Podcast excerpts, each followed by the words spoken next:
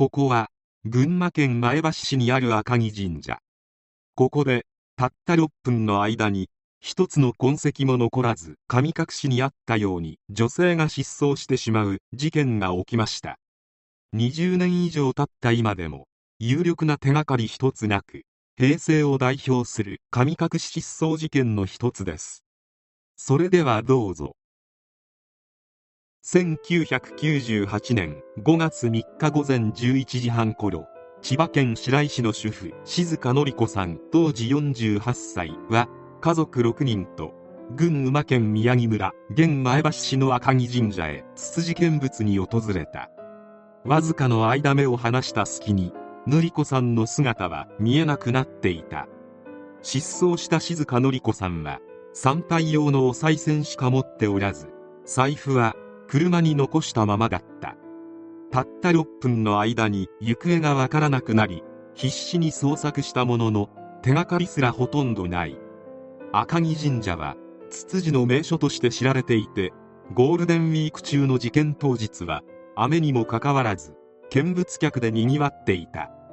静香典子さんとその家族は雨だったため、神社に参拝するのは典子さんの夫と叔父だけにして、典子さんを含め他の家族は車に残っていた。しかし夫と叔父が車を降りてからほどなくして、典子さんはせっかくだからお賽銭をあげてくると言って、お賽銭用の101円だけを持って一人で車を降りた。雨の中車を降りてたった一人で参拝に向かった典子さんであるが、夫や叔父が通ったツツジが咲き誇る参道ではなく、境内への近道となる林道を通っていった。典子さんが車を降りてすぐに、典子さんの娘が自分の子供をあやすために車を降りているが、その時に林道の中で佇む典子さんを目撃している。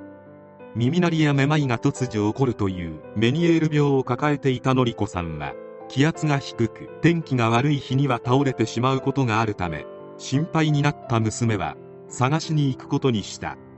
しかもいつもつけている補聴器は車の中に置いたままである。正規ルートではなく、分かりにくい林道ルートに入っていった典子さんを家族総出で探しに行ったが、どんなに探しても典子さんは見つからない。典子さんが車を一人で降りてから家族が探しに行くまでわずか6分しか経っていない。たった6分の間に大人一人が神隠しにあったように姿を消してしまったのである。しかも101円しか所持金がない状態で、家族はすぐに警察に通報。10日間で100人以上の動員で付近一帯を捜索するも見つからなかった。参道は参道ながらもよく整備され、崖などの危険な場所や道に迷う箇所もない。またゴールデンウィーク中で神社にはたくさんの人が訪れていたが、不審な人物や物音を聞いた人はいなかった。事件から7ヶ月後、事件当日の同じ時間帯に偶然撮影されていたホームビデオがテレビ朝日に撮影者から提供された。そのホームビデオには静香典子さんと思われる人物が映り込んでおり、その人物は男性に傘を差し出していた。しかし家族はそのホームビデオに映っていた女性は静香典子さんではないと否定。完全に手詰まりかと思われたが、もう一つ手がかりと思われることがあった。赤城神社主婦失踪事件の後、静香さんの自宅には大阪と米子、鳥取県から無言電話が数回かかってくるようになった。ナンバーディスプレイに表示される番号はいつも違ったが、市外局番は必ず大阪か米子。この大阪や米子からの無言電話が赤城神社主婦失踪事件と関係しているのかはわからないが、典子さんが失踪してから無言電話がかかってくるようになっていたため、事件と関係がある可能性は高い。しかしこれらはあくまでこじつけに近い手がかりであり、決定的なものは一切出てこなかった。その後もテレビ朝日の奇跡の扉テレビの力に出演して懸命に静香典子さんの行方を探した。番組内で超能力者ゲイル・セント・ジョーン氏による捜査を希望。ゲイル氏はアメリカで事前投資をし、その後来日して投資による捜査を行った。典子さんが失踪した赤城神社へ向かったゲイル氏は、彼女は亡くなっていると断言。神社に到着したゲイル氏は、霧雨が降る中、典子さんがどのようにいなくなったのか説明した後、投資を行った。それによると、典子さんは2人の男に殴られ気を失い、腕を縛られ目隠しをされ、そしてそのまま男たちのアジトへ連れて行かれた。暴行を受けた後、鉄の重りのようなもので頭を殴られた後、翌日の夜、神社近くの道路で解放された。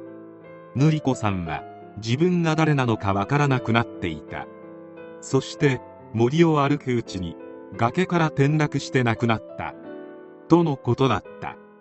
しかし典子さんの遺体は見つかっておらず、ゲイル氏の投資はおそらく的外れである可能性が高い。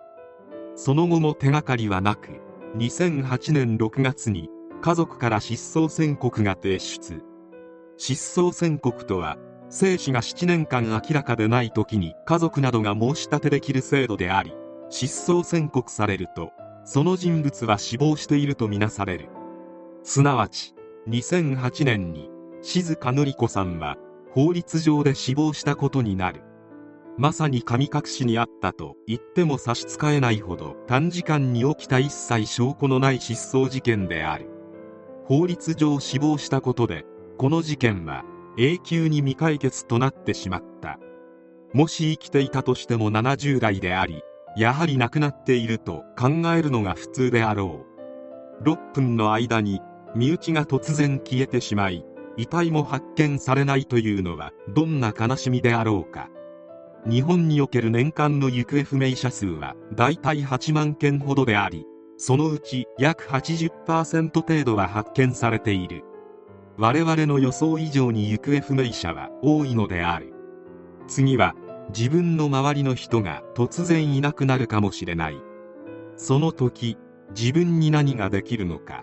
こういった失踪事件は定期的に何度もテレビなどで調査特集をしてもらいたい。霊能力者や超能力者もこうなっては大歓迎ですらある。せめて何か一つでも典子さんの行く末がわかる何かが見つかれば、命を落としていようとも、せめて結末だけは分かりたいものである。